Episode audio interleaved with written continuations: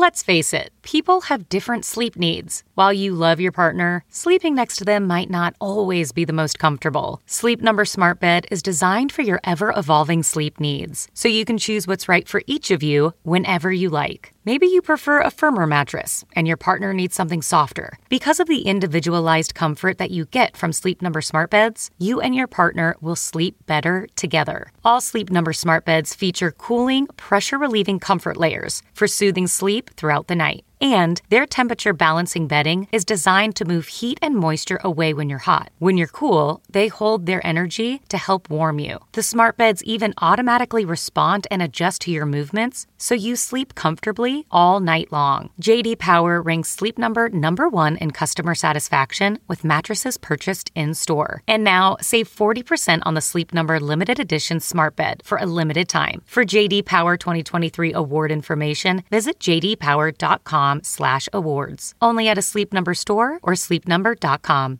You are now listening to Postmortem with Mick Garris, where the most influential voices in horror cinema will spill their guts, literally, to the renowned horror director, writer, and producer. Now, here's your host, Mick Garris. I'm Mick Garris, and this is Postmortem. I often get asked what the job of the director is. There's the obvious answer to be the one person who has the big picture in mind, to know how everything interconnects, to have a unified vision to share with all the artists, actors, and technicians, to know what the movie is from all angles, and to be able to articulate it and answer the hundreds of questions that need answers from every direction. But there's an even simpler answer to find, encourage, and allow the best people to do their best work. A director can't do it all, but he or she can recruit the best talent available to him or her to inspire them, to make them feel they are doing something special. I've been lucky to work with some pretty amazing actors and artists. They are the heroes, the ones who actually do the heavy lifting, actors laying themselves physically bare before the cameras, the cinematographers who weave images with light and shadow, the production designers, the composers, the prop builders, the VFX artists.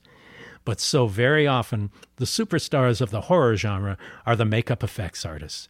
They make the monsters that inspire our nightmares, create creatures that become iconic visions that chill and inspire. As great as the computer generated effects have become, there's something so liberating for an actor and a crew to have the actual creatures or their mayhem on the set, right there, for real, reflecting light from its slime covered latex, interacting with the characters, instilling fear in and out of the shadows. I've been particularly fortunate in working with some of the world's greatest makeup effects artists. You met the Oscar winning Howard Berger on an earlier show. We have another Oscar winner on our show today. We worked together on two Stephen King miniseries, The Stand and The Shining, which both won him an Emmy. William Corso, sorry, but I have to call him Billy, has, like Howard, become one of the best of the best. We'll talk about Billy's life in makeup and the work we've done together after this. It's 2020 and surfing the web is dead. All the horror news you need is now just one click away. Fangoria.com is your first destination for all the horror news of the day, featuring a constant curation of the Fango team's favorite links from across the internet. You'll also find deep dives and daily thoughts from the biggest names in horror, as well as exclusive access to the Fangoria Vault. Check out fangoria.com for yourself and see the horror right before your eyes. Use promo code POSTMORTEM for 15% off right now. From director Joe Begos comes Fangoria's latest movie, VFW. It's like John Carpenter directed an Expendables movie, except with a lot more mutants, drugs, insanity, and heart. A group of war veterans must defend their local VFW posts and an innocent teen against a deranged drug dealer and his relentless army of punk mutants. The cast includes pretty much anyone who was ever in something you rented at Blockbuster. Stephen Lang, Martin Kove, William Sadler, Fred the Hammer Williamson, George Wendt, and David Patrick Kelly. Now streaming on demand. So get on it. So, Billy, you were practically born a monster fan. I mean, your whole life has been devoted, if not dedicated, to creating creatures and and loving them. Uh, which was the first one that caught your heart? It's interesting. My dad will tell stories that I was drawing all sorts of, of, of scary faces and whatnot when I was like two or three. Like this second I can hold a pencil. Um, I, I, remember, I remember getting uh, slippers with. Um, I'm trying to remember what was on them. Um, with some character on them, and asking not being old enough to draw anything that looked like anything, and like maybe four, and asking my mom to try and draw it for me, just so I could have it on a piece of paper and uh. play with it. Um, I'm trying to think of the very first ones. So, mm, it must have been. It was the first thing was probably, I, I, I, you know, the, as soon as I got to school, and I was yeah. I was afforded a library to go to, and mm-hmm. I and I somehow immediately gravitated towards horror books. I don't know why. Like I don't know how that jumped out at me, but I got books. It's on, a common thread amongst a lot of us. It, it's amazing. Kids, yeah. But I remember having a a book on horror movies, and there being a photograph of Dracula's castle, and ah. drawing like in every book I drew Dracula's castle. um, uh, and you know, and then of course, uh, you know, I would draw. I would draw. I, then, and then ultimately, that led way to Frankenstein and and everything else. Um, so the Universal monsters were all the Universal kind of monster stuff, drug. and and I, again, and I was quite young, and it was sparked by. Uh, and I don't know. I was a TV kid. I grew up right. in front of the TV. Like every waking minute I can remember was in front of a TV. Sounds familiar. Yeah, and somehow the that the Sunday morning because you're you're just in front of the TV on Sunday mornings. Uh, cartoons were on Saturday, right. but Sunday mornings were all about the creature features, you know, right. that were on. Um, now you were born in New Jersey, but you grew up in Florida before coming to California. I grew up in Florida, and and and Florida was that was you know I was I was five or six, so that was when I I, I remember physically sitting down. My my probably the very first TV moment I remember was uh, staying up one night. My mom and dad let me stay up, and um, Doctor Dolittle was on, uh-huh. and I went to bed with this. I remember falling asleep in front of the TV, but I went to bed with this image of the giant snail at the end that they ah, get into, and thinking that was so fantastic. That and like, the push me pull you. Yeah. Oh my god! And I was like, "What is this? Like, this is phenomenal." And it was, and I'd seen that because everything was on TV at that time. There was right. only reruns. Like, I'd never. I don't even remember what my. Uh, uh, uh I remember going to the movies after that, but this mm-hmm. was really early. Um, and I saw The Wizard of Oz not soon after that, and that was right. another every like, year that life changing. Yeah. yeah. you just wait every year for that to come back on. Um, so though that informed everything I did, and most of it started with drawing. It was I drew constantly, and that's all I drew. Now, was your family artistic? My dad was a plumber, um, and who could, but an artistic plumber. An artistic plumber. He was very good with his hands, and yeah. to this day, I, I'm, I'm constantly complimented on how clean I am and I always refer back to my dad who uh, would come home spotless after a day of the plumber who smelled good. He yeah. smelled good. He just he would come home with a white crisp white shirt, and he after lying in gutters all day long. And, and and I found one day I realized the secret was he would before getting in the house he would change his shirt and he would clean himself up. So he walked in the house all clean. I always thought he was just spotless constantly. Right, so he was Mr. Clean. It's yeah. been my mantra to always main, dress nice and be very clean as I work. No well, we'll talk about the dressing nicely too. Uh, back yeah, from the stand when of, I met you. Lots of that. So, um, and then my mom uh, at the time was a was a homemaker. She didn't she didn't work. Um, uh, as a child of the 70s and 80s, uh, you know, my parents were got divorced, like m- most people's parents, right? Um, and they're still very close. And uh, but I so I grew up. So I was with my mom, and my mom then eventually went to work. Um, but uh, it was more as a secretary type stuff. Were but you an mom, only child? Uh, no, I have a younger brother. Okay. Um, but my mom was uh, artistic in that she could, like I said, she would. I would ask her to sketch something out for me, so she had a little bit of talent, um, but nothing that I was ever aware that she did anything with. Right, and um, nothing that she had ever studied no, or no, put no. time and yeah. energy into. No, um, she was born in New York City, like my dad, and the two of them Italians, all from New York, and, uh, yeah. and they just, uh, you know, they, they, that was their thing. They just got married, and, yeah, and went that was their career. Yeah, and my dad would be the yeah the breadwinner. But um, no, I. It's funny, you know people always ask me, how'd you get into this? And I go, well, you grow up this odd loner usually you know you're into this weird thing you you you you you're into horror movies you're into monsters We weren't popular. you're yeah you're you're the only one who's Yep. into this and then eventually by the time i got to high school i found one other guy who was aware of like fangoria and who was aware of Yeah. you know movies that i liked well, And- you were lucky to found. I found one, yeah, and we and we bonded, you know, incredibly.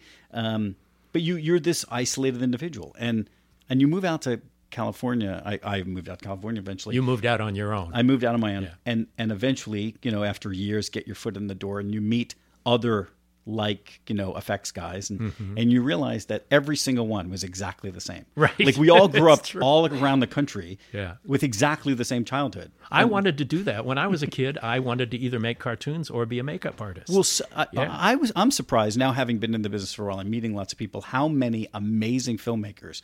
Guillermo being an obvious one, Right, But yeah. J.J. Abrams, I mean, so many uh, filmmakers, you musicians, uh, even uh, uh, uh, Michael Giacchino, uh, composer, Right, wanted to be a makeup. Uh, So many of them wanted to be makeup artists that loved makeup effects and everything, and just gravitated into another. another yeah, it's form. part of the magic. It's, yeah. am- it's, it's, fascinating to me.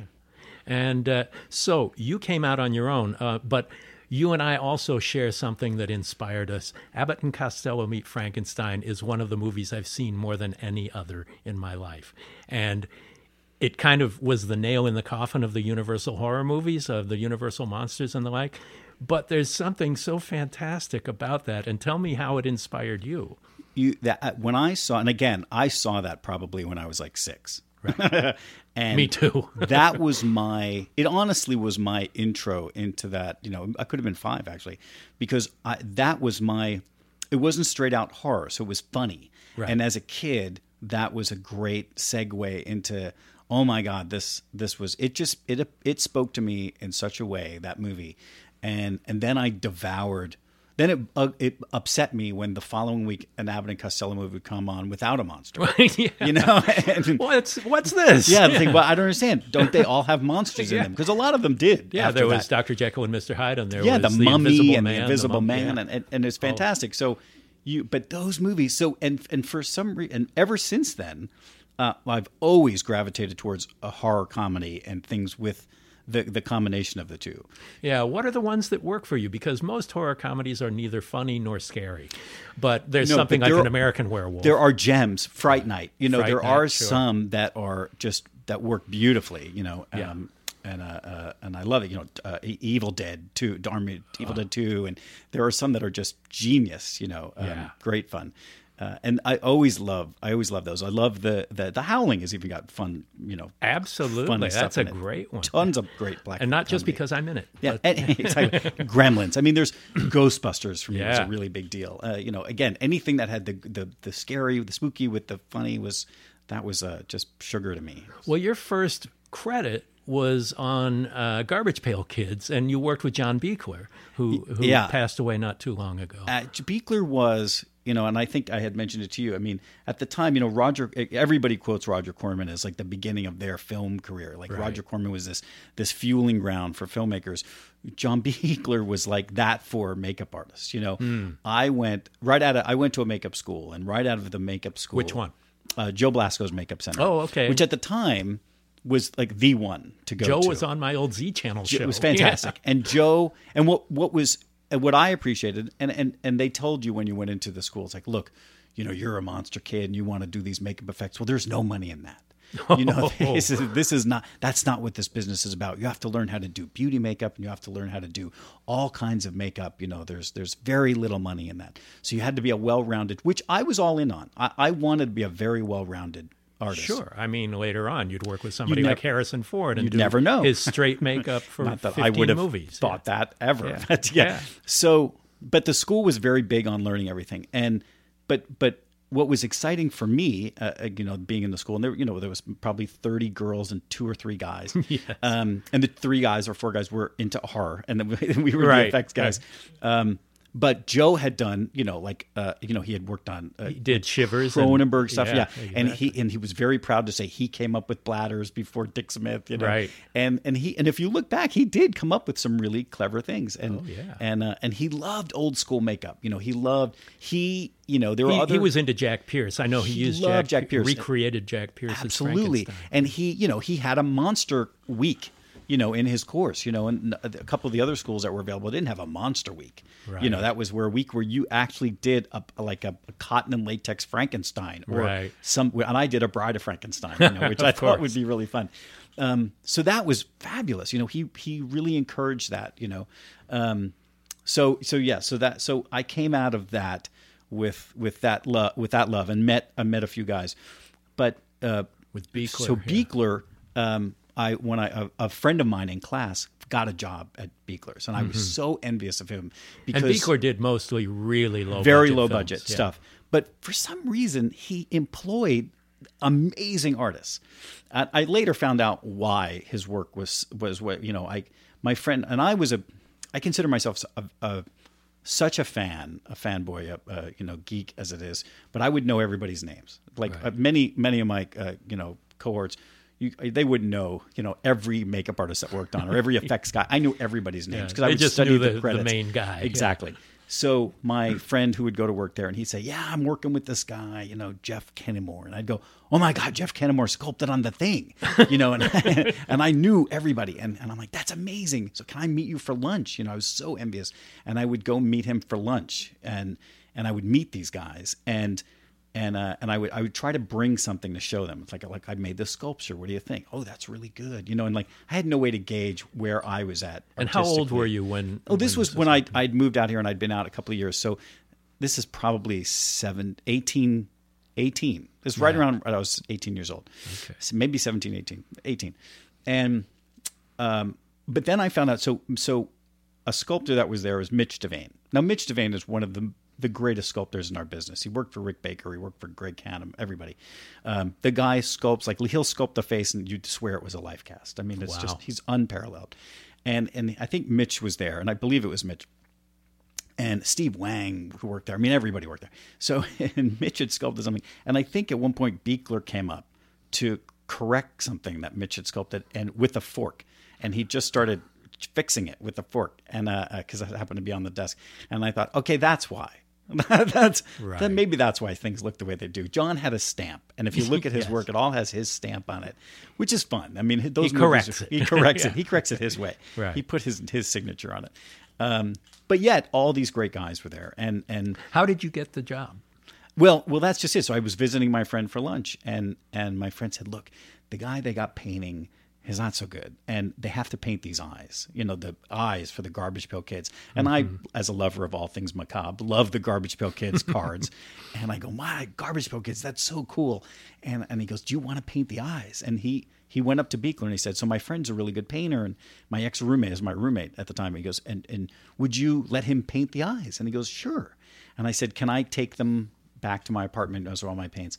And so I took them back to my uh, little room, and I painted these eyes in a day, and I brought them back, and that and that was that was my involvement on the movie. That was it. That was The all I eyes. did. And then my friend told me like two days later, he goes, "Well, somebody, somebody poured up the eyes with epoxy and and did it wrong, and there's bubbles all over it, and you can't see your paint job at all. So they look horrible. I'm so sorry." And I was like, "Oh, so sad." And then the movie came out. I actually went to visit him on set, which was a very high point for me because I got to meet Anthony Newley Oh wow. who had yeah who had been in you know uh, it, it been in in, in um, um, um uh, uh oh my god um uh, Doctor Dolittle which I Right, was, of know, course. very excited about so and that was really exciting He to was a the- singer that David Bowie emulated a- early in his career. Oh my God! And and sa- you know and, and wrote the you know uh, Willy Wonka. Yeah, all the songs. All the songs. Amazing. Another one of my favorites. So, um, so that was really fascinating. It was one of the first sets I'd ever been on, and that was amazing to see all the characters and their costumes. And and lo and behold, the movie comes out, and I had a screen credit for painting those eyeballs, which took me Which two looked like shit. my very first screen credit. Oh, oh, so that eventually led you into the remake of The Blob, working with Tony Gardner on that. So tell me how that came about. well, uh, Because that was that was a big step That was a big from step. Garbage Pail to That was a huge step. Well, I had been slowly trying to get get in with other people and, and, and to shops and everything. And again, one of the guys who went to Blasco's, my, a very good friend of mine, Russell Seifert, and Russell was a, a go-to lab guy. Like Russell had worked, he's worked for all these uh, Matthew Mungle, and he'd worked on Return of the Living Dead Part Two, and he was getting a name with being a great mold maker, and he's really good. And he was getting called because the, the, a gentleman was coming to town to interview for this movie, The Blob, and it was Lyle Conway who had just come off of Little Shop of Horrors, which again, being a fan, I was, you know, and he had done Dark Crystal and Labyrinth, all Yeah, the big things. he was amazing. He was amazing. Uh, huge fan. So he was coming to town because he had uh, done all his movies in London and England with British crews, but he was going to do this movie in L.A. and he needed an L.A.-based crew. And this was Chuck Russell directing from a script by, by Frank Darabont. Frank Darabont. Yeah, yeah. And and so none of which I knew at the time, but that became a huge deal later. So so he he was good. He was telling me and bragging to me, and we were roommates at the time, that he was going to go in and interview for this movie with Lyle Conway. And I and again, being a fan, I begged him if I could go with him to the interview. I go, well, he's just interviewing people. He goes, yeah, but he wanted me, and I go, well, he doesn't know anybody. I go, maybe he could meet me too. You know, um, Absolutely. So he uh, ultimately relinquished and took me with him. Right. And he went in and interviewed with Lyle, and then and then I went in and sat down with Lyle, and I, you know, and after a few moments of like, oh my god, I think you're amazing, and I'm such a fan, and you know, uh, not that you want to be that guy, but I was, and um, and then he explained what he was doing, and he's like, look, he goes, they basically picked me for this job because the Little Shop of Horrors plant had tentacles, and this blob has tentacles, you know, and that's I have no idea what I'm we're gonna do. Well, the puppeteering of the Little a- Shop of Horrors of is Audrey bar is- none amazing. There's nothing yeah, like and I and a lot of his thought process is what they were buying into. You know, he he thought he could do big and he could Hmm. do elaborate, and he was very clever. One of the most amazing things he did on Little Shop was he used nothing wet because a lot of the plant stuff was made out of uh, uh, material. He put Hmm. glitter on it, which photographed like it was Ah. wet, which was just phenomenal. And the fact that they undercranked and shot things backwards and reverse, and it was all this brilliant stuff. So all of that he brought to the table. Um, And it And- helps that Frank Oz directed that, who was a puppeteer. a puppeteer, Yeah. you know. So they were all in. It was all about the performer in that movie. So again, and Lyle brought that, and and so in the conversation with him, it was ultimately, I don't know what I'm going to do. What I'm looking for are artists who are thinkers and who will come up with ideas. And and I had no set skill like a mold maker. I was I was a I could do a little bit of everything, and I was I think we connected on a on a creative level. So I got a job. And Russell did not because there were no molds to be made. right. And this was before Tony was hired. This was no Tony had already been hired. So it, that's a little interesting story. I'm sure Tony could elaborate on it uh, at one point. But they originally um, wanted to go for Greg Cannom, but um, uh, they they went to Tony and said. Um, um, I think Greg had wanted a lot of money, and Tony at that time was almost like like a very high up in, in Greg's shop. And so would you be but interested? very young. Yes, and just very kind of young. breaking into running his own. stuff. Exactly. And would you be interested in doing this? And Tony said, uh, Yes, I would. and so they gave Tony the job. So Tony was already on, and Tony's job was all of the makeup effects and all of the stuff that would happen to the people that got melted by the blob.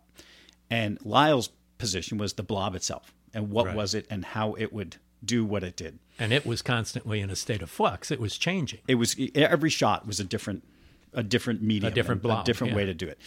And my my my my singular memory of the of the eight months that I was on it, which of course there's a thousand memories, but the most important was the first day, and we you know again hadn't met Frank and hadn't met uh, Chuck and but the Lyle's we know we we went into a sixty thousand square foot shop off of Hollywood Boulevard, and this is my first big job, and I was Yeah. very excited and very nervous. And it's a And- studio movie. it's a big studio movie. It's a big deal. And um, Lyle was the first, and I wanted to impress him. He was the first famous big makeup effects guy that I had met. And we walked into the shop, and and there was Tony Gardner, who I knew of, and and uh, there was a, a a craft table on one side of the shop, and a and a wooden craft table on the other side of the shop. And Tony was over there with Sean McEnroe and uh, um, uh, Sean McEnroe, uh, Sean McEnroe and um, Jack Bricker and a lot of Rick Baker's guys. A lot of the guys who worked Ama- on Thriller. Yeah. famous guys. Uh, and I was again, I'm like looking over there, going, "Oh my!" I was just in awe. This is like 88, right? This is yes, this is 88, maybe eight- uh, end of 87, 88. And so then on our side was there was six or seven of us, and guys I didn't know. Um, uh, but I would become lifelong friends with. There was a guy named Richie Alonzo from New York uh, that was a Dick Smith protege. And there was a uh, there was a mechanical designer named Mark Setrakian who who was you know just come from ILM and um, and so a, a, a very ragtag group of guys. And Lyle basically went around this table of us and said and gave each of them a job. He was like, you know, you guys, Mark and, and Dave, you're going to set up a mechanical shop because we got to make tentacles. And uh, um, Richie, there's a scene where the blob comes up out of a sink and grabs a guy and jerks him down. He goes, why don't you sculpt a little clay maquette of that? We can show the producers. He goes, and then uh, Doug, uh, he goes, there. Greg Jein is going to be doing miniatures. Wow. Uh, an Who had done entire Close Encounters Close and Encounters and, stuff, yeah. and of 1941, the the greatest miniature maker. Um, so that got me all excited. and he goes, uh, "There's a lot of coordination between us and him. You coordinate with him on all the miniature stuff we're going to be needing to make." And and then um, he goes, "Ah, "You know, Adam, there's a." Dick Smith has recommended this bizarre new material, the material that was inside uh, like uh, ice packs. Methocel? No, it was called Aquapol, which was this Oh, okay. weird, completely toxic Stretchy urethane. But uh, he goes, let's get some of that and play with it and see what it does. Um, and then it was me. And then, and then he goes, Bill, he goes, there's a scene where the blob comes up out of the sewer and and uh, crawls up to a phone booth with a woman inside, and it it grow, goes on the phone booth. It crushes her inside the phone booth, and then goes back into the sewer. Memorable. And I, my eyes got really big, and he goes, "Figure out how to do that shot." and, and, and I was like, "Wha- uh, uh, "What? What is the blob?" And he goes, "I don't know." Whatever you want it to be. He goes, "Come up with like five different things, and we'll pick one." And his suggestion was, he goes, "Maybe we fill up some bags of material with slime." And uh, and put some clear spheres in it, so it's not really heavy, and it'll give it some weird shapes.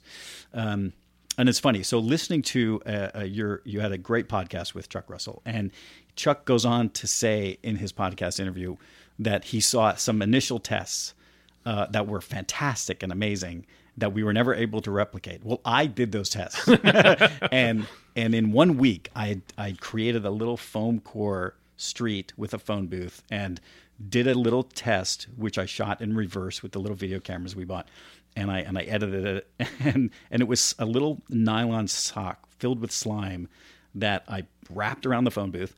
And then I pulled in reverse, and it went backwards and into the gutter, but in reverse and in slow motion. And I ramped it up, and it would send out little tendrils and pull itself along, and, and it did all this amazing stuff, which we've never could replicate with the real because the real stuff was slime and, Right. and methocel, and of course, you couldn't shoot in reverse because it would leave a trail of Right, right. Um, and the slime, the problem with the slime was it didn't have scale.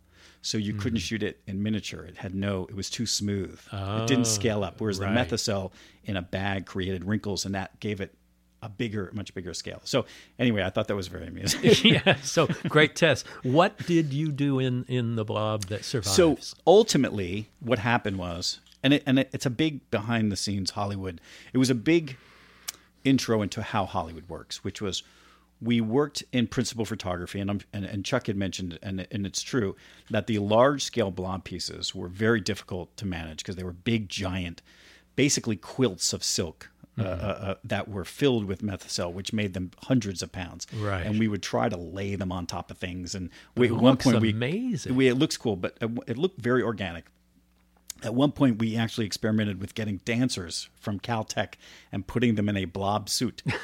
and we put four young little like dancers in the suit, and we covered them with this quilt, and they would move around, and it looked amazing until they uh, until it just flattened out, and we're like, "Wow, that's amazing!" And it flattened out until we realized they couldn't breathe because the quilt had cut off all oxygen. so, um, yeah, so that didn't work. We didn't do a, a blob suit, but um, ultimately, what happened was we finished principal photography, and at that point, I was working literally seven days a week, twenty four hours a day, maybe 23 and a half hours a day. I would sleep under A a, table, yeah. you know. And again, we were all doing this to impress our boss. Um, and we were very understaffed. and were you working directly for Tony? I was working directly for for Lyle. Lyle. Okay. Lyle was again handling all the blob stuff. Tony was on Tony's side. They were sculpting melted bodies, and they were doing all the stuff Right. I wished I was doing, and- all the cool stuff. And I was like, why can't I be over there? and I'm covered in every day. I'm covered in slime. Um, and then at the end of principal photography, and we and mind you, we still had four months of post production, which was all the minute three months of all the miniature work, which was the majority of our work Right. The tedium. all the tedium uh, um, with the Greg Jein and everything. And uh, we uh, a gentleman came to the shop, and and I knew who he was. His name was uh, Stuart Ziff, and he came along with another gentleman who I didn't know, and whose name was Mike Fink, who's a visual effects supervisor. And they called our our side of the shop into the office, and they said, uh, "Lyle, ha- your boss has been let go because uh, you're we're falling behind." We don't think he's managing you very well. We know you guys are working very hard. And yeah, 23 and a half 23 hours, and a half a hours a day. day. And we think that we can help you, but we need to change the way it's all set up. And Stuart's come in to now make this more efficient, try to try to get you guys back on track. And I was almost the only person at that point who really knew what was every shot was and what was going on. No one else everybody had a little job. Mine was a tier above where I was overseeing a lot of things. Right. And I was 18 And this is your first time I was 18 years old on my movie. first movie. Yeah, it's crazy. and uh, way in over my head. Um, and I remember them, uh, this guy Mike, taking me outside and saying, uh, and I was shocked because again, I, Lyle was one of my heroes, and I and I was I just stunned. Yeah, it And must have been heartbreaking. very heartbreaking, and and I just didn't know what to do and how you could finish the movie, and and and I go, what? Uh, I go, what do we do? He goes, well, he goes, you're one of the only people who knows what we're doing. He goes, no one else has any idea what you guys are doing. So He it goes, was that compartmentalized where you do this shot, you do yeah, this shot. Yeah, well, it, it- even less so. It was, it was, you know, you're sewing quilts, you're making tentacles, you're. Yikes. But I was the one person who knew what the actual sequences were and what we were making for each sequence, Gotcha. and what the gag was. At Um, 18. at 18 years old, and so he said, "What do you need from me? What do you need to make finish the movie?" And I said, "Well, we need. We only have two painters. I need like five, six painters, and we need people sewing, and we need this and that." And what I would do is, from that point, I would I would supervise in the shop. Uh, uh, well, I would go to set and supervise all the puppeteering. We would wound up having three different units puppeteering at the same time, and I would run from set to set to set, and then I would go back at night and be in the shop all night supervising what was being built for the next day. Um, and I remember being on set, and I remember Chuck, you know, basically yelling at us because nothing, something wasn't working right, or it wasn't pup, being puppeteered right. So ultimately, what would happen is I would get under a table, a miniature set, you know, with these, you know, these giant cow plastic gloves, basically giving cow enemas, and put these giant plastic gloves on, and you'd stick your hands up through the set, and you they'd put this giant quilt of of blob silk on you that looked it looked like intestines all turned inside out. It was just, and it was a beautifully painted China silk, with painted with veins and all and all you know speckled with beautiful colors, and and all these little pockets were filled with methocel and and it looked just amazing. And then you would get underneath it, and you would just you know Manipulate. become six years old again and go "La, la, la, la." and and that's literally the blob at the whole end of the movie. And half the shots are me, you know, just making little faces with my hand and everything. Um, yeah, and so Senor Wences. Senior Wences, and and that was it. And I finished that movie and with almost half dead because it was just such a, it was such a, uh, it was a real trial by fire, you know, learning experience. And you're inventing technology the whole way through. yeah, and again, ultimately wished I was with Tony and Right, doing the fun what stuff. I'd grown up wanting to do, and here I was, you know, completely covered in crusty slime every day. Well, you got time and again, you got amazing opportunities. And probably the next big opportunity was working for Rick Baker. Yes. So tell me how that came about. inc- well, look, incredibly lucky. I mean, you hear stories about again, you know, the the ingenue getting discovered on Hollywood Boulevard. Right. I my dream was to work for Rick. My dream was to work for Rick and then become like a Rick Baker artist, you know, and, and have a shop and a studio. And, Right. And I mean, the first guy to do that was Tom Savini. Yeah. Uh, Dick Smith, of course, on the studio level in an Mm-hmm. entirely different way. But Savini was kind of the first rock star makeup artist. Then Rick. And Rick, well, Rick did it. I mean, if you think back, as far as I can remember, Rick was the first makeup artist that I, I'd ever seen who got publicity. Right. Like back, uh, like Life magazine did it. Remember, they did a spread on Oh, yeah. American Werewolf in London back in Yeah. '80. And the first guy to win the Oscar for Right. doing this stuff. And and even he got and he was Rick Baker, monster maker, back in Famous Monsters. Yeah. Even before Star Wars, they Yeah. did articles on him. So oh, yeah, when he was doing Octaman. yeah and so like and that. and, and and like all of our peers and like you you know i again i grew up on famous monsters and and there would be an article on rick and you would see his work and you know and, and then you know, you go to the newsstand and then I my like Starlog catches my eye, and you've got like Rick on the cover with the Yeah. Incredible Melting Man, and and again that's before Star Wars and before then King Kong came out, and it was like oh my god, and you know, so I had obsessed on Rick from day one. Um, like this is a guy who's doing you know that, and again, it was easy for like again a, a kid like me who's growing up in his in his in his bedroom making all this weird stuff and which seems so obscure until you show mom and dad a magazine with this guy on the cover Right. and he's making a big movie and my dad would say well this is a real job you could do this you know don't It's be a- not just kid stuff don't making be a plumber monsters. i mean you could be on the cover of a magazine you know and look how much fun he's having you know and so so rick was the thing and um, but I didn't know how. You know, there was no, unlike Dick Smith, whose phone number, God bless him, was listed in the phone book, Famously, yeah. who I did call and I did have a long conversation with. Um, you couldn't call Rick. I mean, there, I had no idea how to get a hold of Rick. You know, that was my whole, you know, reason for being in LA Yeah. was to one day meet with Rick. Um, so here we are. We're we're working. The blob is finished. You know, I'm I'm I'm now you know just trying to get find another job and and for Halloween that next year, I I uh, I went dressed as to an industry makeup industry the makeup you know effects guys you would have these parties and Oh, I every remember those, costume was amazing right Yeah. and um, so I went to one of these parties and I was dressed as the child catcher from Chitty Chitty Bang Bang. and I'd done like a nose and I done I thought I did quite a good job for an 18 year old. Yes. And and uh, and I and I went to Western costume and I made this and I made the big net and I made this I had this great costume. And so I went to the party and and what was entertaining was the drunker certain people got, the more I became the real guy. would come up to me and go, "Oh my God, you're really him!" And and I had candy. I would give out candy, lollipops, and you know, and I was in character, you know. Um, uh, and and event, at one point in the party, uh, what I thought was a a like a a very scary vagrant biker guy, very overweight, you know, with belly bursting out and a big beard and uh, a little scary and intimidating. Uh, you know, I see him in the party, and at one point he pushes me into a corner, and I'm petrified because I'm a little skinny guy, and he he leans into me and he whispers to me, horrifyingly. Um, he goes, "I like your makeup," and I go, uh, "Thank you very much." And he goes, "You should come work for me."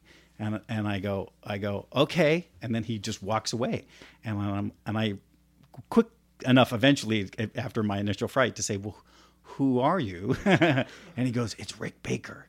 And left, and I just stood there for like five minutes in shock. Um, and and again not knowing so at that point a friend of mine was working there um, my same friend that took me to the the blob interview Yeah, yeah. because again he was russell was very good so i called russell and i said how do I, I rick said he wanted me to interview and he goes well you could call the shop and he would give me he gave me the shop's number i called the shop and i spoke to bart mixon who was the shop Oh, yeah, one of the time. Mixon twins. great Yeah. Mixon.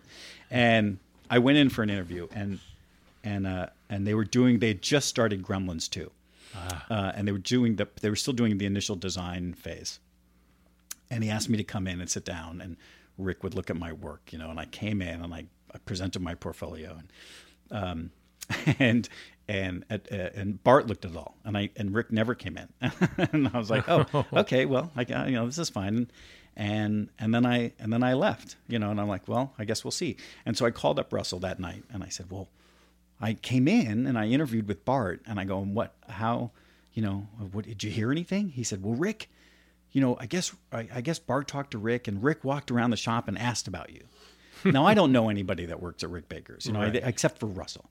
But apparently, my reputation from the Blob had preceded Ah. me, and I, and and it was that of an arrogant eighteen year old who was bossing people around, and and many people who I did not know said, "No, no, he's a kind of an arrogant eighteen year old. Don't hire him."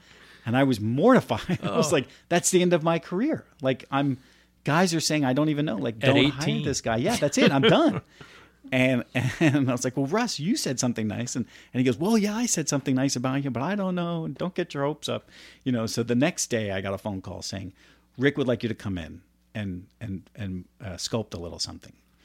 So I went in the next day, and I and I was actually let into the shop proper and saw all the work and saw all the designs and, And the Gremlins, the too. Gremlins, So maquette- and there were Yeah.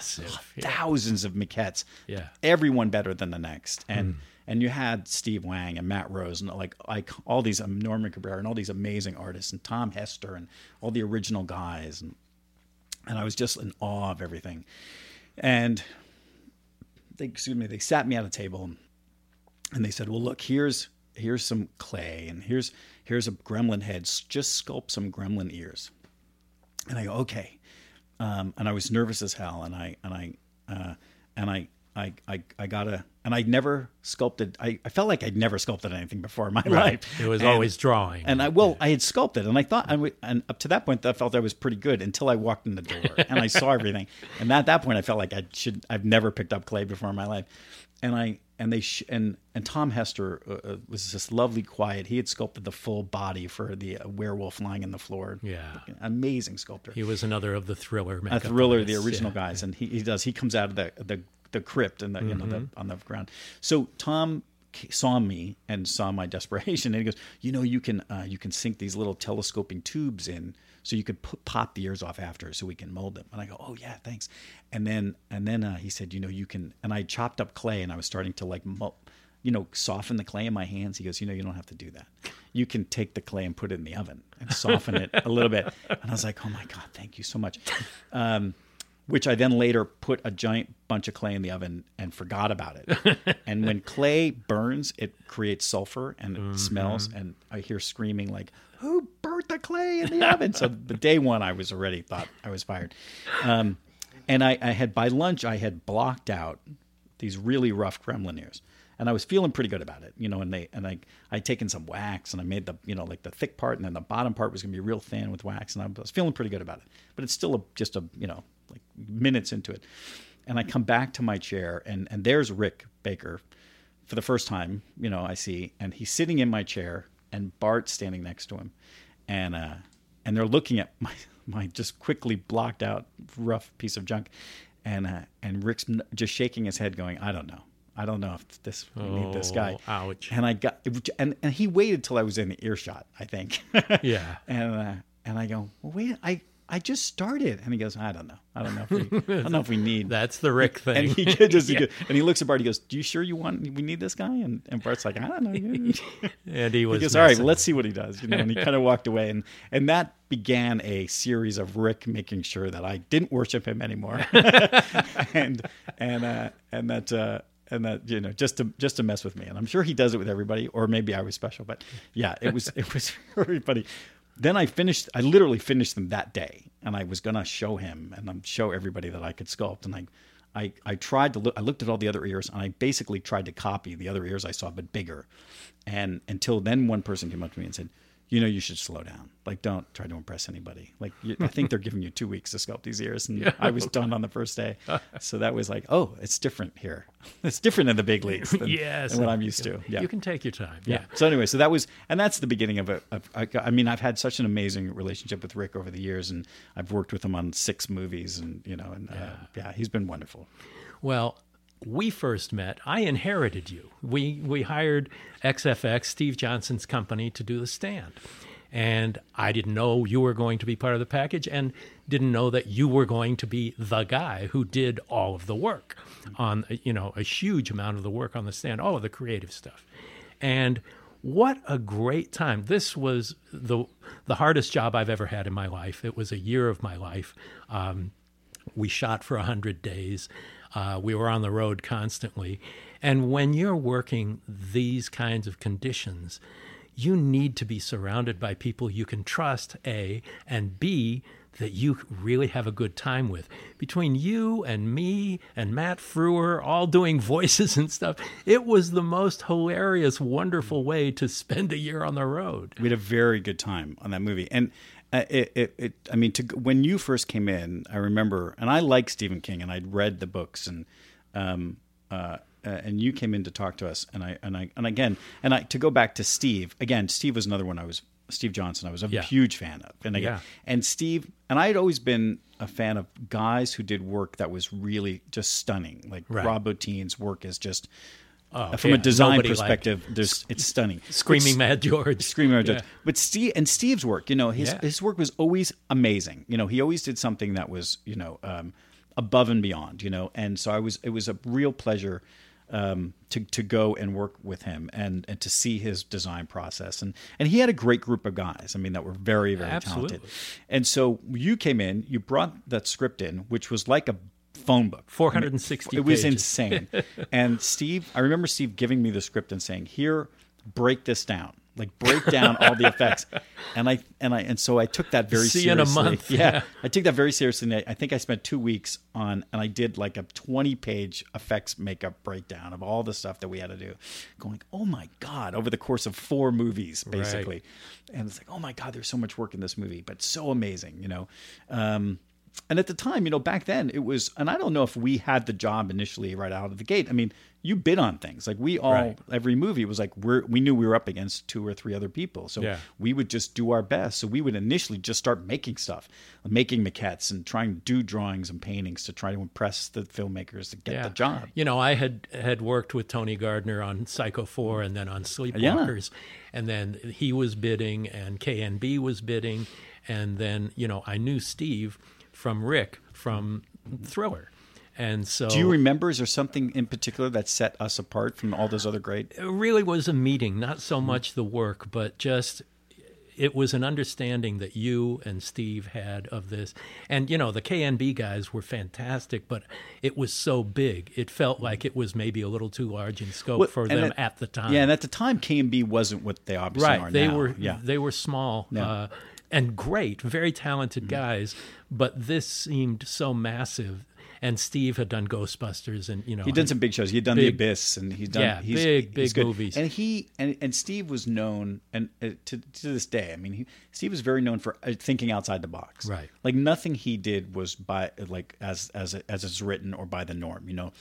Um, so I, I give him that. He always thought of a way to elevate something, Right. The simplest thing, uh, whether it be a makeup or an effect, or you know, he how can we make this better or different than it is? Like it's like watching a great comedian try to turn you know something into something much greater Right. than what's written and and so we tr- we did that and initially a lot like you think a lot of the work was all the bodies and the superflu and we made Right. like 60 bodies or whatever it was you know I've got two under the yeah office here. exactly and you know when we did and we it was, so much work was done with those i was very excited about you know the makeups and obviously the flu victims. the the flu victims Mother the Abigail. mother abigail was a really big deal flag and all his looks and and I have these maquettes that you did of Mother Abigail and yeah, the- Flag right we here. did tons of maquettes, and again, many great artists we had. Um, uh, Norman Cabrera was one of the guys who sculpted. I think he he sculpted the flag maquettes.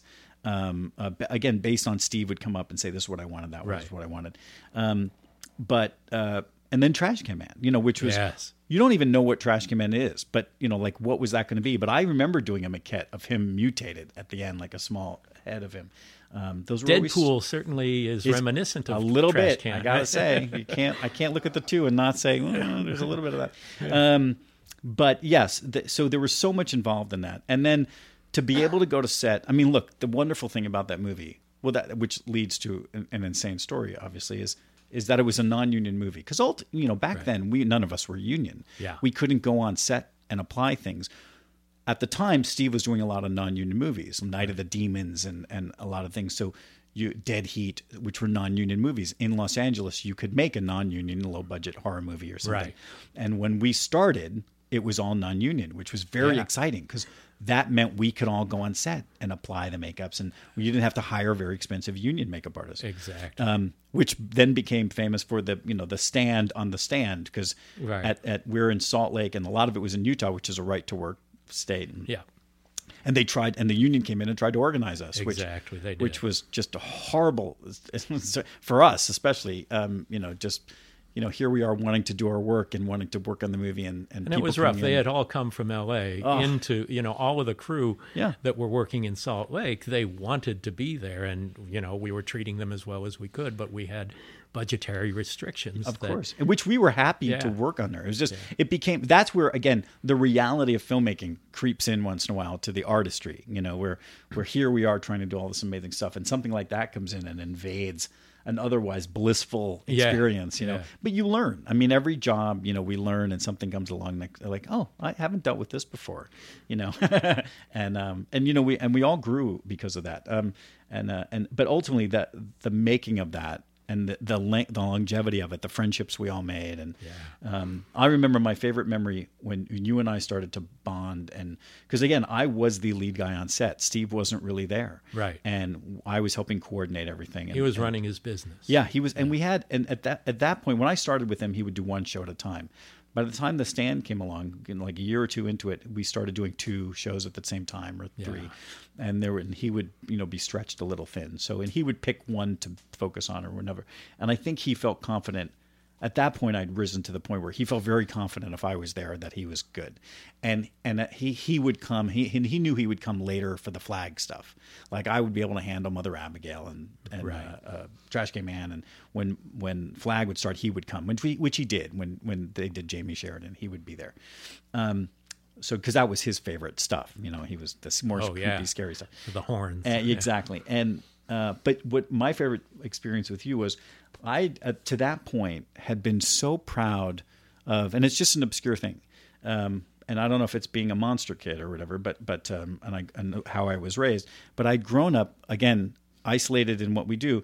But I also had like never smoked or drank or taken any drugs. I was this pure entity in this crazy film business. Yeah. And you and I started talking one day, and you're like, "Oh, me too." Like that came up, and I'm like, "That's not possible." To this like, how can you be such a cool guy?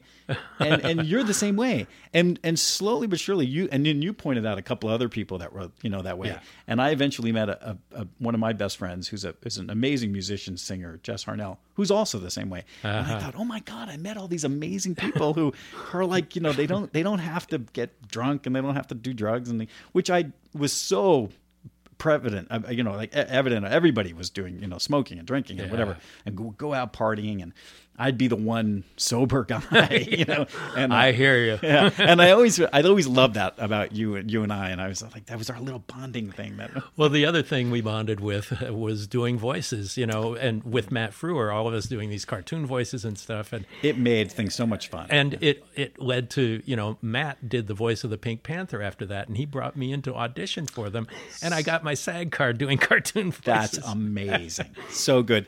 I'll never forget. Uh, to, and I don't. Here's the thing. I mean, I used to do. It was on my business card for a long time. Like it was. It was a sculptor, painter, uh, makeup artist, voices. and and I thought, if only for somebody to go, oh, that you know the makeup guy who did voices, who was funny. we should bring him in. We should bring him in, you know, because he he added a little something, and I and I thought that'll be kind of fun, and it and it died down eventually. I was introduced to a part at a party to a guy I was working with's wife, and he said, "Honey, this is the guy I was talking to you about." Uh, the funny one who doesn't have a voice of his own. And I thought, I think I've gone too far. Maybe I should dial back the, the voices. And then eventually, uh, when I uh, when I got married and I had kids, you do voices for the kids, and they have no idea who you're doing. So it means nothing to them. You're just a weird dad. Yeah. So I'm like, so I've kind of calmed down, but to but I'll never forget uh, Matt. uh, You know, Matt. You know, certain people cue you into different voices, and Mm-hmm. I've done voices ever since I was a kid. And Matt, um, uh, uh, Matt one day did uh, Sean Connery, and I was blown away by his Sean Connery, and it was such a simple, simple. And That's the only voice we heard on the set for a month It was after amazing. that. it was such a simple phrase, and it was, and he- you know, and and uh, he said, you know, it's like, and he was telling a story, and it was like the Medicine Man, you know, and Sean Connery's in the Medicine Man, and and uh, and he's up in a tree, and there's a giant bobcat appeared next to him, and he freaked out, and he said, you know, and they and he, he wanted them to shoot the bobcat, and they, it's a protected animal, so they couldn't, and when he got down finally, he said, uh, he goes, uh, why didn't you shoot the cat? And and they're like, well, if the cat's protected you can't shoot the cat. He goes, I'm the executive producer. When I say shoot the cat, you shoot the fucking cat. and Matt did it so well. After that, uh, that's all I could do was Sean, bad Sean Connery, Matt's version of Sean Connery. And and to this day, like I, I'll work with actors and I'll, um, uh, that I've impersonated or that you know that you know I've done four movies with Eddie Murphy, and Right. I, I I used to do a the Eddie Murphy and Eddie Murphy's version of other people. So I would do Bill Cosby, but it was Eddie Murphy's Right, version of Bill Bill Cosby. Cos- yeah. Until I eventually worked with Eddie and. I was asked to do Bill Cosby for Eddie, and it was Um, Eddie's version. and it was Eddie, and I had to explain. I go, well, first of all, this is your version of Bill Cosby, Right. um, and there have been many of those, and many very funny. You know, Steve and I we did a movie with um, Hulk Hogan called Suburban Commando, Mm-hmm. and in Suburban Commando, the other the star was Christopher Lloyd, Right. Who I had also done impressions of. And Yes, I remember. I remember Steve with his video camera filming me doing Christopher Lloyd for Christopher Lloyd. and uh, I have in my, I mean, I look around your office and you have all these great posters signed. I have the only signed posters I have in my in my office are I have a Back to the Future poster signed by Christopher Lloyd saying, "Bill, stop acting like me." Perfect. And then I have a I have a uh, an Arthur poster. That's signed uh, from Dudley Moore saying, "Bill, stop talking like me," which is which are really great. Well, we're running out of time, but I want to hit on a bunch of things. Um, first of all, you did so many movies with actors who want you to be their personal guy. Jim Carrey was the first, or you did many movies with him. And like we mentioned earlier, Harrison Ford doing many movies with him. Tell me about that experience because it's not the same as creating creatures, but it's making somebody comfortable in a makeup chair before they start work. It's you know it's it's an interesting thing, and it's my, I think it's a lot of it's my generation of, of effects guys, you know, who um, uh, like Joel Harlow, who was with me on the stand, and we both won Emmys for the stand. Um, you know, we got on movies, uh, so we eventually all got in union, and we got on these big movies, and I was lucky enough to get you know one of my heroes was Ve Neill. Right. An amazing makeup artist. Um, when I started, she had won her third Academy Award for uh, Mrs. Doubtfire and had done Ed Wood and uh, um, just Brilliant just a brilliant makeup artist. And and then again, epitomed what I wanted to do as a makeup artist. Like you know, I, I eventually after The Shining, um, and and I attribute this to you, and I, I thank you for it. But you were the person who allowed me to actually leave the shop because I had been a shop guy up to that point, and I Yeah. and I, you're you know you spend months and months in a lab a studio with a, a bunch of guys, Not on set. and you're Yeah. not on set, or and you go on set for like a few weeks. You know, luckily those movies were long. You know, but Right. um, when this when the Shining came around after our we had such a successful uh, collaboration on the stand, um, and I thought, well, look, here's a here's a here's a movie again, and and at the time it was none was it Union? I think No, it was Union. it was Union. I'd time. gotten this into was Warner yeah, Brothers. I'd yeah. gotten into the the year before. I had gotten into the uh, the um, the, makeup. union, uh, the makeup union on Species, a big effects movie that I did yeah. with Steve. Um, so that was wonderful. Well, The Shining came along, and it's a small cast. There's a lot of makeup effects in it, Yep. and I remember thinking, "This is my chance. Like if I if you agreed to it." Uh, to let me department head it, this would be my first department head job, which was a very big deal for me and a very big step. And how would I not agree to that after what had happened on Well, the we stand? had yes, it Yeah. worked out quite well. Yeah. And so I asked, and I remember sitting in with the. You said, "I think it's a great idea. Absolutely, go meet with the producer and make your deal, and, and that would be fabulous." And I thought, look, we have one woman in the movie. I'll get a great woman makeup artist to handle her, and and, and then we're set.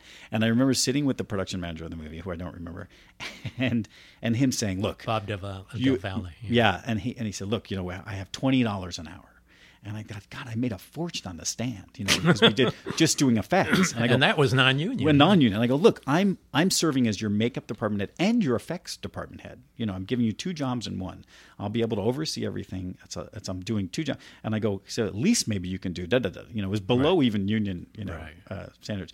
And he's like, he's like, well, look, he goes, I can call just any old timer to come in here and do this movie. oh no, you can't. And I was like, well, maybe you should call those old timers. I go, because that's not a lot of money. Eventually, we worked it out. And that started, that was my first department head gig. We won an Emmy for it, Yeah. you know, amazing. Two in a row. Two in a row, you know. Could, I got, I'll, I'll never forget, I remember getting a knock on my door after winning, and the door opened up, and there was a, a gentleman standing there with a huge bouquet of black roses wow. uh, from Stephen King. I knew it was had to be. amazing. That's so great. Uh, congratulating, and that was that was amazing. I well, wish I, I, I want to talk about your newest project that as we're, we're recording, it's going to drop tomorrow. But beforehand, we're still on The Shining. Cynthia's here. Cynthia was the woman in room 217.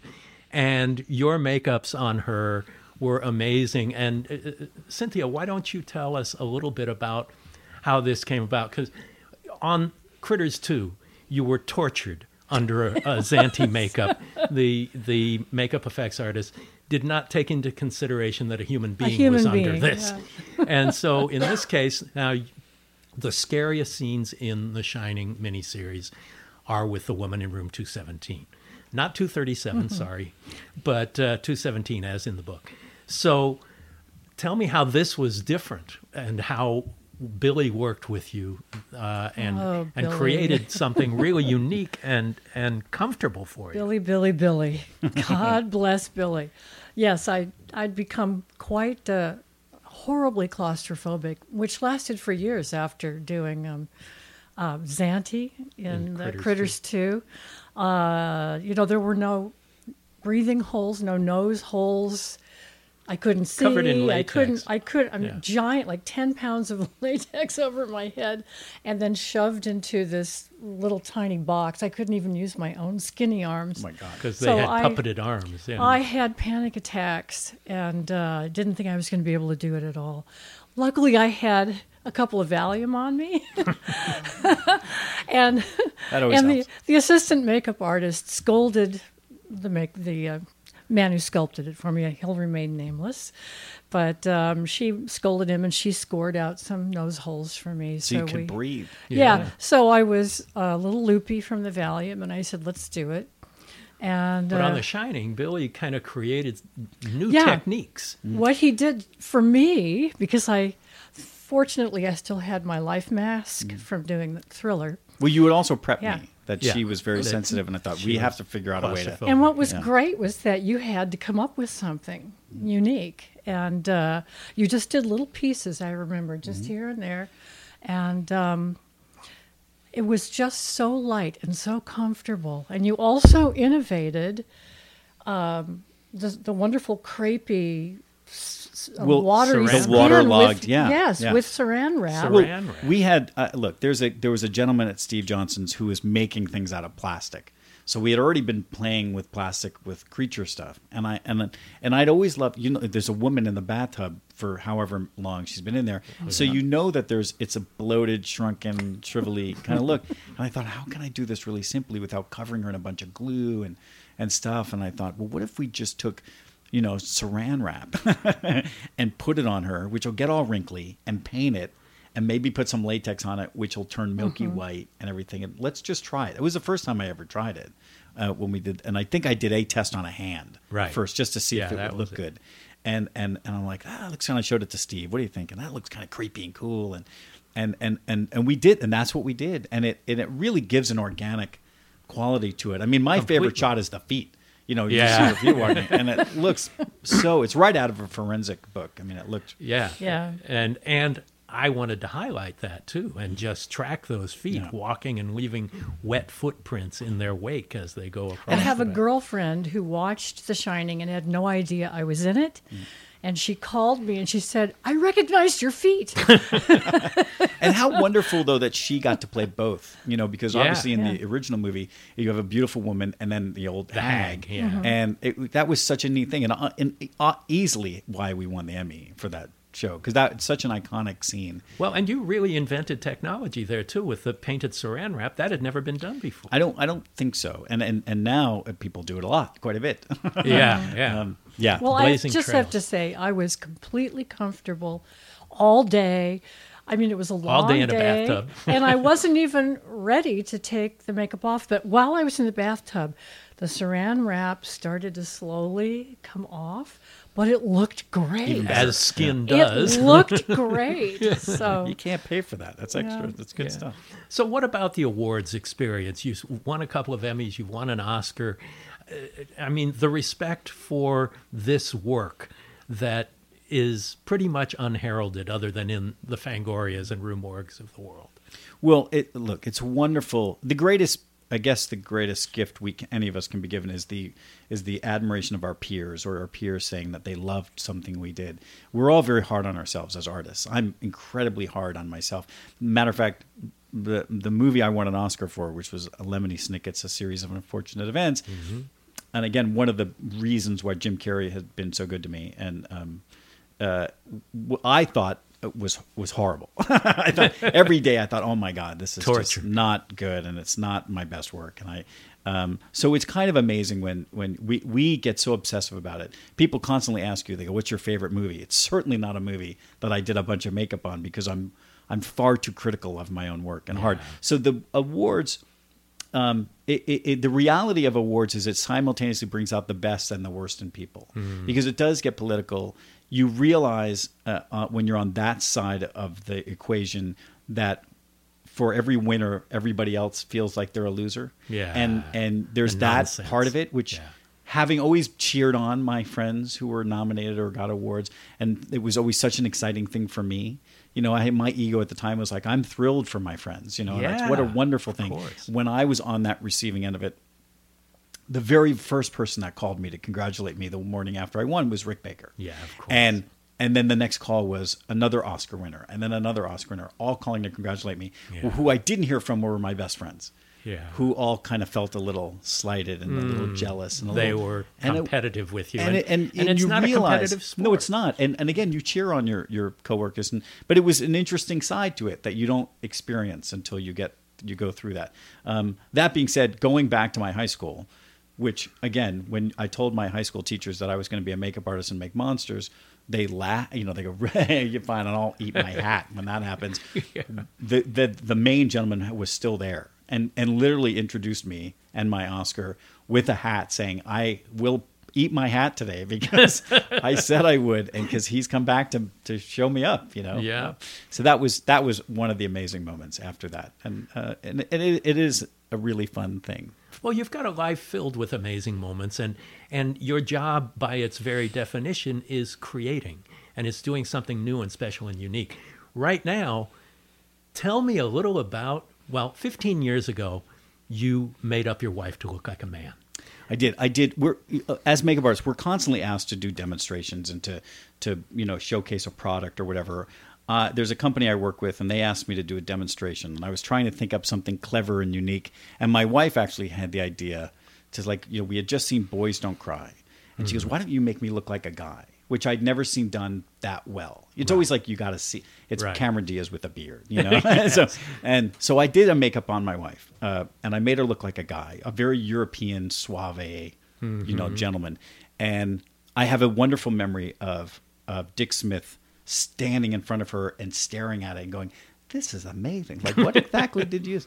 And Your God telling you you did I know, and, and then Yeah. and my and then my good friend Kazuhiro also stayed taking notes and looking at it, and you know, and it was just a really sweet, a beautiful thing, memory. And I have photos of it, and those photos have made the rounds. Well, um, you know, uh, one of the actresses I've worked with is uh, on a couple of movies is Blake Lively. Right. And Blake Lively loves all those makeups and loves the, my wife as a man. And uh, called me once and said, "Look, my uh, I know someone who's doing a movie. You have to do. You're the only person to do this movie." And and I said, "Oh, really? What is it?" She goes, "Well, it's somebody I know really well, and you have to do this movie." Turns out the movie was Deadpool with her husband, Ryan um, yeah. which had now I've done two Deadpools, and that served me quite well. Well, that now in turn, I get a phone call from Ryan saying, uh, uh, "There's a job you have to do." And it's with a friend of ours, and you really need to do this job. And I go, well, we're right, right in the middle of prepping Deadpool 2. I'll make time for you. Like, you have to do this job. And it turns out it was uh, Taylor Swift's new video for her first album that had been out in a couple of years, and we did a, a zombie makeup on her. And and for me, it was it was very exciting because again, been having been too young for Thriller, Yeah. and having done Thriller makeups on myself and all my friends, this was my way of doing a Thriller makeup on a very famous musician for a big as video. famous as it gets. And and and yeah, and at the time, and when it came out, it was like the number one video in the world for that Right. week or whatever. Well, lo and behold, uh, a couple of weeks ago, I get a call from an email from uh, Taylor Swift's company saying Taylor is doing a new video, and uh, this is what she wants to do. And they send me a picture of my wife as a man, and say her whole concept for this video is her as a man, and she's loved your makeup so much. That's what she wants is you to do that on her. So uh, for those who uh, you know, it drops tomorrow, but for those of you who get this or listening to this podcast now, it's already been out, and um, and it was such a treat to be able to do this. And she was so appreciative and so excited. And she directed the video. She directed the video, and and for her, it was such a thrill.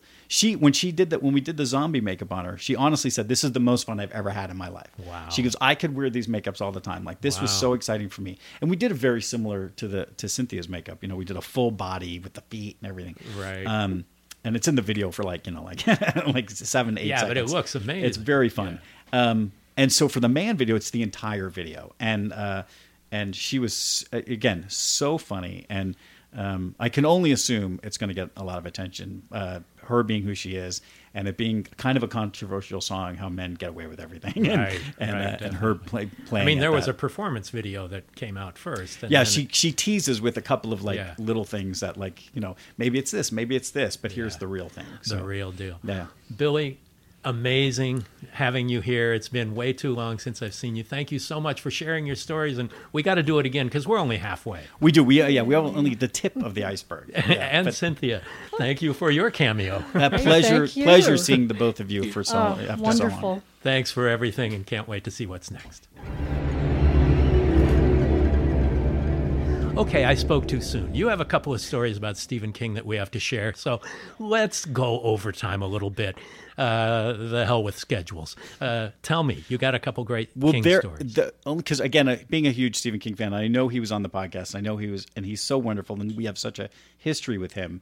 Um, we were doing The Stand, and there was a point where we shot a sequence with Mother Abigail playing guitar on her porch, and she looks out and sees this vision of Randall Flagg, the walking dude, in the in the in the cornfield, and as she's she's playing the guitar, her hands start bleeding, and I wanted to see how that effect looked, you know, because we had prepped it on the day and everything. Right.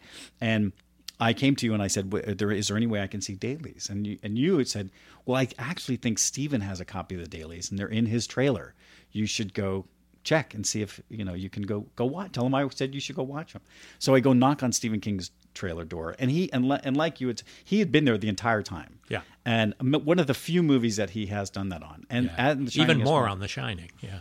And so I knocked on the door, and Steven answered the door, and he was so lovely with us. And and I said, Do you, "Is there any way I could take a look at the shot of Mother Abigail?" And he goes, "Yeah, come on in."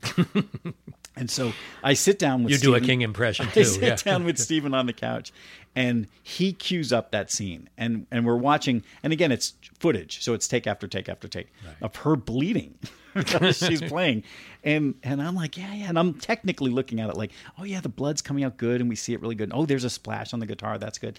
And and I look over at Steven, and Steven just goes. You guys are gross. That's disgusting. It was your idea. And I literally looked at him and said, "You wrote it." you know, so again, going back to we're all squeamish, you know, but here's the master of horror himself, you know, For sure. Um, and then Mike, then and then the the even better and the uh, the more amazing story is we were shooting on The Shining at a the Denver airport. Oh yeah. And and we were shooting in the, the, the center of the airport where there were all the shops, you know, and I forget it was like one of Weber or somebody or uh, uh, maybe it was uh, Uh, Melvin Van. Melvin goes to Melvin uh, goes. Yeah. And so uh, we had a break between shots, and I walked over to the bookstore because I'm always in a bookstore, and I'm I go over to and, and find the Stephen King section, which there is in every bookstore. Yes. And Stephen walks in, and I go, "Hey, Steve," I go, "I found your section." I go, "Come check it out, see what they got." And he walks over, and he I don't know if he does this, He but does. he walked over and he picked out every book and signed it. Yeah. He had a marker and he signed every single book, and I was just amazed. And the people behind it, because it was still open, kind of, you know, the Yeah, the, the, the people who owned it were still in there, and they were shocked and were so excited. They probably took all the books. He does that. so he was fabulous, and he signed every book. Well, then we left, and he and I are walking together, and there was a McDonald's across the way that was open, and a lot of crew members were in in line. right. It was I- better than the catering. yeah, it was better. Than and I said, I'm going to go get some French fries. And uh, and he goes, I'll come with you. So he we walk over together, and he and I are now standing in the back of this line of maybe seven people. And he goes, you know, this makes me think of a, of an idea. And I go, oh, really? What's the idea? He goes, he goes, let's say, he goes, you've got a McDonald's. Let's say you've got a guy, our hero, and he's driving down the freeway on a deserted free, you know, in the middle of nowhere, and he sees a McDonald's. Like you see, you know, a sign to get off the freeway and go to the McDonald's. I go, yeah. And we move up a person in line. And he goes, well, the guy, the trucker, he's a trucker, he pulls off and he sees the McDonald's and he sees that the drive through is too full. So he's going to park and walk in. We, we move up a person in line. so he goes, now, and you could see the wheels turning in his head because it's he's all just coming up with it as we're getting close to the window. And he goes, he goes, so now our guy, the hero, he goes, walks in the McDonald's and he notices a big, scary looking trucker guy with a little kid. And he doesn't really think much of it. And he goes up and he orders his french fries and his Coke. Then we move up another person in line. now we're like one person behind, you know, the, the, the ready to order. And he goes, So now he gets his fries and he walks back and he looks down. He happens to look down at the kid as he's walking out the door. And he looks down on the table and he sees that the child has written, Help me in his french fries. And we walk up to the register and, and I look at him and he goes, What does the guy do? And I and I'm like, uh, I was like, I was like immediately I had chills, and I'm like, oh my god! And the lady's like, what would you like? And I, and that was it. And he just, he just, as we're standing in line, he came up with this thing, and he goes, he goes, what do you think? What would he do? Like, he goes, awesome. interesting, right? I go, yeah. Um, Okay, yeah. those were stories worth worth uh, making time for. Billy, again, thanks for joining us on Postmortem, and can't wait to the next time. If you're enjoying the podcast, we'd really appreciate it if you would let the world know about it by reviewing and rating it on Apple Podcasts or your favorite podcast app. If you have comments or questions for our Ask Mick Anything shows, send them to producer Joe at Joe Russo Tweets or to at Mick Garris PM on Instagram or Twitter or the Postmortem with Mick Garris Facebook page. This is a brand new address, so don't forget it. That's at Mick Garris PM on both Twitter and Instagram. And if you'd like to see my vintage and recent video interviews, making of documentaries, and audiobooks of some of my short stories, go to my website, mickgarrisinterviews.com.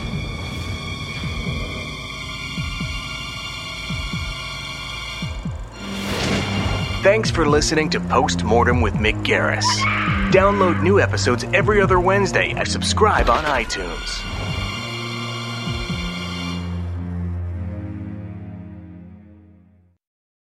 Calling all coffee drinkers. If you've been trying to enhance your daily coffee routine, then Quest has got your back with their brand new iced coffees. Now available in two delightfully delicious flavors that'll be sure to add an extra pep in your step vanilla latte and mocha latte. Quest has been on a mission to help fuel you with protein forward foods you'll love. Each bottle of Quest iced coffee is packed with 200 milligrams of caffeine, the same amount as two cups of regular coffee, plus 10 grams of protein per serving to help you supercharge your day. And did I mention that they only contain one gram of sugar? It might just be time to cheat on your iced coffee with iced coffee. Find Quest iced coffees on amazon.com slash. That's amazon.com slash.